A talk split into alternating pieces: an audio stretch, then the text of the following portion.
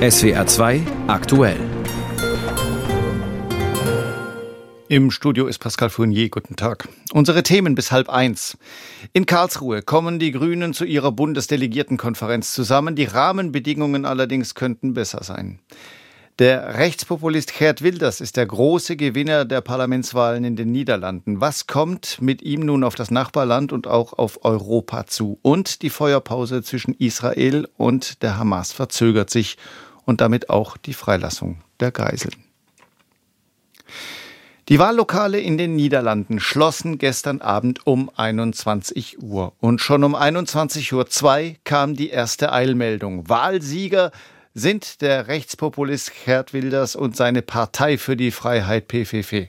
Und, wie sich im Laufe der weiteren Auszählungen immer deutlicher herausstellte, deutlicher Wahlsieger. 35 Zetels!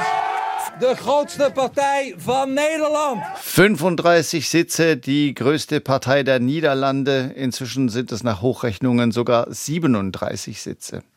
So nachvollziehbar die Euphorie des Wahlgewinners ist, so groß sind die Fragezeichen, die sich aus diesem Wahlsieg ergeben. Professor Jakob Peckhelder leitet das Zentrum für Niederlande-Studien an der Universität Münster. Herr Peckhelder, zunächst mal überrascht Sie der Wahlsieg von Gerd Wilders? Ja, der Ausmaß sowieso. Es wurde klar in den letzten zwei Wochen, dass er vielleicht doch mit ins Rennen äh, geht äh, für die größte Partei, aber so viel hatte keiner erwartet. Äh, nee. Die letzte Regierung von Mark Rütte ist am Streit über Migrationspolitik gescheitert und jetzt gewinnt die Partei, die in Sachen Migration vermutlich die lautesten und schrillsten Töne anschlägt. Stimmt, ja. War das vor allem eine Abstimmung über Migration? Es ist vor allem eine Abstimmung gewesen über die Niederlande zuerst äh, und die einfachen Niederländer zuerst. Und äh, das, da verbirgt sich natürlich eine nationalistische Agenda dahinter, eine euroskeptische Agenda dahinter und Migration war äh, das kräftigste Symbol äh, dafür, dass angeblich äh, die Niederländer nicht immer zuerst kommen. Niederlande zuerst ist für Wilders Maßstäbe ja eigentlich relativ milde formuliert. Mhm. Wir sind von ihm ja sehr viel schrillere Töne gewohnt. Genau, Stichwort ja. Koran verbieten, Moscheen ja. schließen. Ja. Hat er Kreide gefressen bei dieser Wahl? Um gefressen hat es sicher, ja. Äh, aber das Programm hat leider noch immer diese, diese schrille Töne. Aber wie er das äh, quasi an den Mann und Frau gebracht hat, das ist deutlich äh, milder gewesen. Zum Beispiel vor zehn Tagen hat er einfach gesagt, ja, Islam, das ist in unserer DNA. Er meinte eigentlich Anti-Islam ist in unserer DNA. Äh, aber ich bin äh, gerne bereit, äh, für eine Koalition äh, dieses äh, uns wichtige Programmpunkt auch auszusetzen, also auf Dauer das, das zu verschieben. Das scheint ihm nicht jeder abzukaufen. Die Muslime in den Niederlanden machen sich nach den Worten des Vorsitzenden ihres Interessenverbandes Sorgen mhm. und sehen ja. schwierige Zeiten auf sich zukommen. Zu Recht. Ja, ja, ja, ja, das weiß ich nicht genau. Ich denke einigermaßen zu Recht. Äh, und diese, diese Argwohn oder Misstrauen kann ich sehr gut verstehen, weil er natürlich manchmal auch schreckliche Sprüche, die auch mit dem Rechtsstaat eigentlich nicht einvernehmlich sind, geäußert hat. Und die zweite Frage ist auch natürlich, können andere Politiker ihm vertrauen? Und da muss er sich auch in den kommenden Wochen ungeheuer bemühen, weil sonst äh, platzten alle Behandlungen. Sie sprechen jetzt gerade an, Wilders braucht für eine tragfähige Regierung Partner und es ist gar nicht klar, ob er die findet. Mhm. Wie groß schätzen Sie denn die Wahrscheinlichkeit ein? Äh, schwer zu sagen. Also auf der rechten Seite äh, oder konservativen, besser gesagt, äh, in deutsche Begriffe Seite, ist es oft so, dass, dass Parteien sich doch relativ leicht, relativ leicht gefunden haben und dass solche Bündnisse schneller oft zustande kommen als Links-Rechts-Bündnisse. Das sorgt dafür, dass ich sage, ja, es könnte doch am Ende so kommen. Andererseits gibt es da große programmatische Konfrontationen, die natürlich auch vieles verhindern können. Und da gibt es natürlich auch die Probleme der Persönlichkeiten. Man muss auch die Wunden lecken. Ich weiß nicht, ob jeder da gut zu imstande ist. Frau Dilan Jeselgus, äh, Anführerin der VVD, der ehemalige Partei von Rütte, der ehemalige Premierminister, da, da, da ist die Frage, ob sie das irgendwie verkraften könnte. Mhm. Nun war Migration, Gerd Will, das wichtigste Thema, aber längst nicht das einzige. Mehr Personal in der Pflege hat er zum Beispiel auch ja. gefordert, niedrigere Mieten, niedrigere Steuern. Ja. Hat Wilders, wenn man den Strich drunter zieht, ein umfassendes und auch ein umsetzbares nee. politisches Programm? Nee, es, es, fehlt hier und da die Konsistenz, insbesondere die sozialwirtschaftliche Untermauerung des äh, Programms ist, ist recht schwach. Das wird auch von anderen Parteien kritisiert. Zum Beispiel äh, der Steuersatz ist in den Niederlanden nicht schrecklich äh, hoch. Da fehlt dann das Geld, um die sozialen Maßnahmen durchzuführen. Man fragt sich auch manchmal, ob das eher so ein rhetorische Geste ist. Ich denke am Ende, wenn er in der Migration viel erreichen könne, dann würde er auch viele Abstriche machen an anderen Programmpunkten. Ein Aspekt müssen wir noch besprechen, Herr Bekelder. Sollten Wilders und seine PVV tatsächlich an die Regierung kommen, was kommt dann auf Europa zu? Ja, eine ein, ein stärkere Dosis Euroskeptizismus. Ich denke auch, dass es einen Reality-Check geben wird und dass am Ende äh, Wilders nicht Kurs setzen kann in Richtung Nexit, weil die wirtschaftlichen Interessen, auch die landwirtschaftlichen Interessen zum Beispiel doch sehr stark auf äh, europäische gesamte Markt aufbauen. Auch die Sicherheitsinteressen werden am Ende doch in der NATO geborgen bleiben. Da, da kann die Niederlande sich auch nicht leisten, da, da, da zu stark auf Distanz zu gehen. Aber in seinem Programm stehen doch sehr extreme Punkte in, äh, und auch äh, zum Beispiel neuer Gesellschaftsvertrag, diese neue Partei des ehemaligen Christdemokraten äh, Peter Umsicht, der auch 20 äh, Sitze auf dem aus dem Nix quasi gewonnen haben, auch die ist äh, teilweise auch euroskeptisch. Und äh, das macht das, äh, dass man da nicht nur, sag mal, Zusicherungen geben kann. Äh, nee. Die ersten Gratulanten für Wilders waren unter anderem AfD-Chefin Weidel und Ungarns mhm. Ministerpräsident Orban. Ja, das heißt, da fehlt steht, äh, Putin steht, noch, würde ich fast sagen. ja, ja, ja. Aber da steht zu befürchten, dass sich Wilders also in die Reihe der Rechtspopulisten mhm. in, in Europa nahtlos einreiht. Ja, ich denke, äh, insbesondere der Vergleich mit Meloni könnte realisiert werden. Dabei würde dann Wilders doch überraschenderweise vielleicht einen relativ kooperativen Ton in Europa äußern, aber andererseits würde er dann intern doch auf diese relativ harte Agenda bestehen, um damit einfach seine Wählerschaft bleibend an sich zu binden. Professor Jakob Pekelder, er leitet das Zentrum für Niederlande Studien an der Universität Münster. Das Gespräch haben wir kurz vor der Sendung aufgezeichnet. Es hätten regelrechte grünen Festspiele werden können, der Grünen Parteitag, der heute in Karlsruhe beginnt. Man ist zweitstärkster Partner der Regierungskoalition, stellt Außenministerin, Wirtschaftsminister, Vizekanzler und das alles in Zeiten, die den Grünen eigentlich in die Hände spielen müssten. Klimawandel, Migration, internationale Konflikte, alles Themen, die nach grünem Selbstverständnis eigentlich zum Markenkern der Partei gehören. Aber es werden absehbar keine grünen Festspiele stattfinden in Karlsruhe. Zwei Jahre Regierungsbeteiligung hinterlassen bei vielen Parteimitgliedern ein ungutes Gefühl, denn eigentlich sind die Dinge weder bei der Klima- und Energiepolitik noch bei der Migrations- oder in der Sozialpolitik nach grünen Maßstäben gut gelaufen. Und jetzt auch noch das Karlsruher Urteil, mit dem der ökologische Umbau der Wirtschaft in Frage steht. Dietrich Karl Meurer in Karlsruhe. Was für eine Stimmung erwarten Sie heute bei den Delegierten in Karlsruhe? Wut, Trotz, Zuversicht?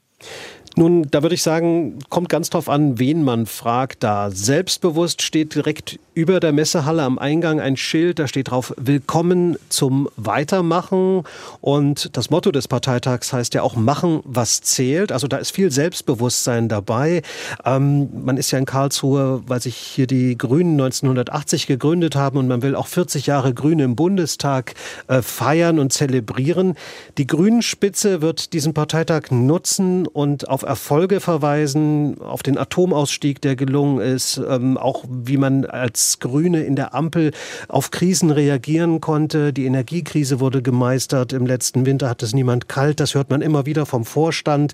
Die Energiewende wurde angestoßen. Aber eben ein Teil der Grünen, man sagt immer da so schön die grüne Basis, die sind unzufrieden mit den Kompromissen, die die Grünen in der Ampel ja mit getroffen haben, auch die mit stützen. Es gibt einen offenen Brief von der Partei Parteibasis. Da wird gefordert, zurück zu den grünen Wurzeln. Sprich, man sieht eben, dass die Grünen sich etwas entfremdet haben von dem, woran sie eigentlich angetreten sind. Man fordert mehr Dialog in der Partei und da wird es jetzt vier Tage lang, ein Parteitag so lange wie nie, viel Gelegenheit geben, da zu streiten und da wird auch emotional gestritten, bleibt abzuwarten, ähm, was dann hinterher so bleibt. Die Zerrissenheit der Partei oder ob man dann auch Geschlossenheit demonstrieren kann. Das vielleicht wichtigste Ereignis innenpolitisch der vergangenen Tage betrifft die Grünen ganz direkt. Die Entscheidung des Bundesverfassungsgerichts in Sachen Corona-Hilfen, Umwidmung für den Klima- und Transformationsfonds. Ähm, jetzt hat Parteichef Nuripur zentrale Entscheidungen zur Klimapolitik angekündigt wo jetzt die finanzielle Basis für die Zukunftsprojekte fehlt, was werden das für Entscheidungen? Wird es einen jetzt erst recht oder in Zukunft kleinere Brötchen? Naja, das wird auch da wieder so beides sein, würde ich sagen, im Augenblick. Es ist schwer zu sagen, was da jetzt direkt kommt, denn keiner weiß ja, wie viel Geld tatsächlich für einzelne Maßnahmen zur Verfügung steht. Meine Vermutung ist, es wird eine Bekräftigung der grundlegenden Ziele zu mehr Klimaschutz, zur Energiewende geben und gleichzeitig wird man versuchen, die Delegierten, die Partei und natürlich auch alle Deutschen vorzubereiten, dass man eben nicht maximal alles erreichen kann, was man eigentlich vorhat. Selbst eingefleischte Anhänger der Grünen werden zugeben müssen, in diesen vergangenen zwei Jahren in der Ampelkoalition ist nicht alles gut gelaufen. Und ähnlich hat sich auch die Partei Co-Chefin Ricarda Lang geäußert, die gesagt hat, hm, gibt schon Grund zur Selbstkritik. Wie viel Raum wird die in Karlsruhe einnehmen, diese Selbstkritik? Ich denke, da wird viel, viel Raum äh, mit und viel, viel Zeit äh, verwendet werden, um ja wirklich eine kontroverse Debatte auch innerparteilich äh, zu liefern. Das ist typisch grün, das haben wir bisher bei fast allen Parteitagen erlebt. Ähm, es gibt äh, zu den Anträgen, die äh, auf diesem Parteitag äh, beschlossen und debattiert werden sollen, Dutzende Änderungsanträge, wenn am Samstag das Europawahlprogramm besprochen werden soll. Da gab es ursprünglich 1400 Änderungsanträge. Ganz sicher wird emotional gestritten werden auf diesem Parteitag, aber vermutlich wird man sich hinterher zu den großen Linien bekennen Omid Nuripur, der Co-Parteichef, der sagte, wir stehen äh, vor einer historischen Aufgabe der Partei und die heißt nach wie vor Wohlstand sichern, Klimaschutz und Gerechtigkeit. Wir müssen noch einen konkreten Punkt ansprechen. Besonders sauer ist der Basis ja aufgestoßen, dass die Grünen in der Ampel die Verschärfung der Flüchtlingspolitik mitgetragen haben. Wie viel Konfliktpotenzial steckt da heute in Karlsruhe noch drin? Ja, sehr viel. Vielen Grünen an der Basis und insbesondere auch der grünen Jugend schmecken die Verschärfungen, die da mitgetragen werden durch grüne Minister, gar nicht. Ähm, die grüne Jugend hat einen Antrag eingebracht und sie fordert, der Parteitag soll beschließen, dass es keine Verschärfungen mehr geben soll im Umgang mit Geflüchteten. Wenn das tatsächlich angenommen werden würde, dann hätten die grünen Ministerinnen und Minister echt ein Problem und zwar äh, im Bund und auch in Europa. Ähm, der Parteivorstand, der wirbt dagegen äh, unter einer Überschrift äh, Ordnung und Humanität für eine Flüchtlingspolitik, die schon auch die Menschenrechte achtet, das Recht auf Asyl, aber die sich eben auch an der Realität orientiert. Und die Realität ist, dass viele Kommunen überfordert sind mit der Aufnahme von Geflüchteten. Dietrich Karl Meurer berichtete aus Karlsruhe. Dort beginnt am Nachmittag die Bundesdelegiertenkonferenz der Grünen. Bundesinnenministerin Faeser hatte sich Zeit gelassen. Erst am 2. November erließ die SPD-Politikerin ein Betätigungsverbot für die Hamas und für den palästinensischen Verein Samidun in Deutschland. Da lag der Terrorangriff der Hamas auf Israel schon knapp einen Monat zurück. Und hierzulande hatten schon mehrere teils offen antisemitische, angeblich pro-palästinensische Demonstrationen stattgefunden. Das Verbot kam auch nicht wirklich überraschend. Bundeskanzler Scholz hatte, ungewöhnlich genug, einen solchen Schritt bereits vorher angekündigt. Dem Verbot folgt nach Verkündung erst einmal keine konkreten Schritte. Die kamen heute. Razzien bei der Hamas und beim Verein Samidun in vier Bundesländern. Insgesamt 15 Objekte wurden durchsucht. Holger Schmidt, ARD-Terrorismusexperte. Warum erst heute? Na, so ganz erst heute kann man nach meinem Eindruck nicht sagen. Auch zum Zeitpunkt des Verbotes gab es bereits exekutive Maßnahmen nach Verwaltungsrecht. Das ist das Besondere hier. Wir reden nicht von einer üblichen Polizeirazzia auf der äh, Grundlage des Polizeigesetzes oder des Strafgesetzbuches, sondern wir reden von Vereinsrecht.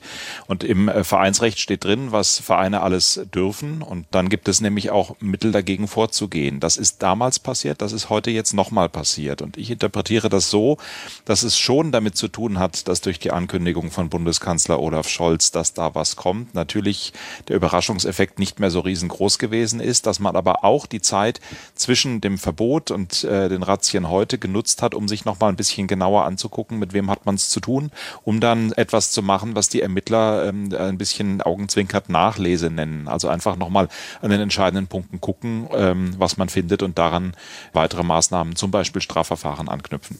Aber war die zeitliche Abfolge der Ereignisse nicht möglicherweise ein großer Vorteil für Hamas und Samidun? Ja, ich bin da so ein bisschen zwiegespalten. Ich habe mich auch gewundert über den Satz des Bundeskanzlers, dass er es quasi vorher angekündigt hat. Auf der anderen Seite würde ich schon sagen, Menschen, die der Hamas nahestehen, sind ja nun auch alles andere als naiv. Und dass da jetzt irgendjemand, der wirklich offensiv für die Hamas eingetreten ist in Deutschland, überrascht war, dass es eine Reaktion des deutschen Staates gegen diese Gruppierungen geben würde, äh, das kann ich mir einfach auch nicht vorstellen. Was hoffen und hofften die Ermittler denn zu finden? Wonach haben die gesucht? Sie möchten verstehen, wie die Netzwerke der Propaganda rund um äh, die Hamas äh, funktionieren. Es ist sehr auffällig gewesen, dass schon am 7. Oktober als, als Reaktion ähm, auf die Attacken eine ganz große spontane Mobilisierung der Anhänger ähm, äh, der Hamas möglich war. Also es gab ja so eine Art Jubelkundgebungen äh, in Berlin, auch an anderen Orten. Die Sicherheitsbehörden haben festgestellt, dass die ähm, Aktivierung dazu in der Szene, dass die wirklich binnen Minuten funktionierte. Das ist natürlich in einem Ballungsraum wie Berlin jetzt nicht so verwunderlich, äh, wie es auf der Schwäbischen Alb wäre, aber trotzdem war die Geschwindigkeit, in der nach entsprechenden Aufrufen in den sozialen Netzwerken wirklich innerhalb von wenigen Minuten schon die ersten Leute an irgendwelchen Plätzen standen, äh, und im Grunde beklatscht haben, was da am 7. Oktober Grässliches in Israel passiert ist. Äh, diese Strukturen möchte man verstehen, die möchte man nach Möglichkeit zerstören. Man möchte die Akteure kennenlernen, die sich in Deutschland äh, für die Terrororganisation Hamas äh, um Propaganda, aber auch um Geld bemühen. Äh, und nicht zuletzt, und da ist es vielleicht auch kein Zufall, dass just heute ja auch die Herbsttagung des Bundeskriminalamts äh, stattfindet und auch die Innenministerin äh, dort eine Rede halten wird. Man möchte öffentlich zeigen, was man tut, äh, um zu zeigen, dass es nicht tatenlos hingenommen äh, wird. Also ein ganz kleines bisschen ist das Ganze auch eine demonstrative Veranstaltung. Ich habe es eingangs gesagt, das Verbot durch die Innenministerin ist inzwischen drei Wochen alt. Halten sich denn aus Ihrer Beobachtung Hamas und auch Samidun an das Betätigungsverbot, das verhängt wurde? Na, ganz offenkundig nicht, könnte ich jetzt spitzfindig argumentieren und sagen, es sind ja die Verwaltungsgerichte in den betroffenen Ländern äh, gewesen, die diese Maßnahmen nach Anträgen des Bundesinnenministeriums äh, zugelassen haben. Einen solchen Antrag kann ich juristisch nur stellen, wenn ich etwas habe, was ich belegen kann, dass da noch etwas ist. Und ganz offenkundig ähm, äh, konnten die entsprechenden Verwaltungsgerichte überzeugt werden vom Bundesinnenministerium, dass da auch nach dem Verbot eben Betätigung oder zumindest konkreter Verdacht der Betätigung stattfindet. Und wenn wir wir uns das Demonstrationsgeschehen seitdem in Deutschland anschauen, dann muss man auch da sagen, dass da immer wieder Pro-Hamas-Töne zu hören gewesen waren. Richtig gegriffen hat das noch nicht. Und auch das ist ein Ziel äh, der heutigen Aktion aus Sicht der Bundesregierung. Razzien heute bei der Hamas und beim Verein Samidun in vier Bundesländern. Hintergründe dazu vom ARD-Terrorismusexperten Holger Schmidt.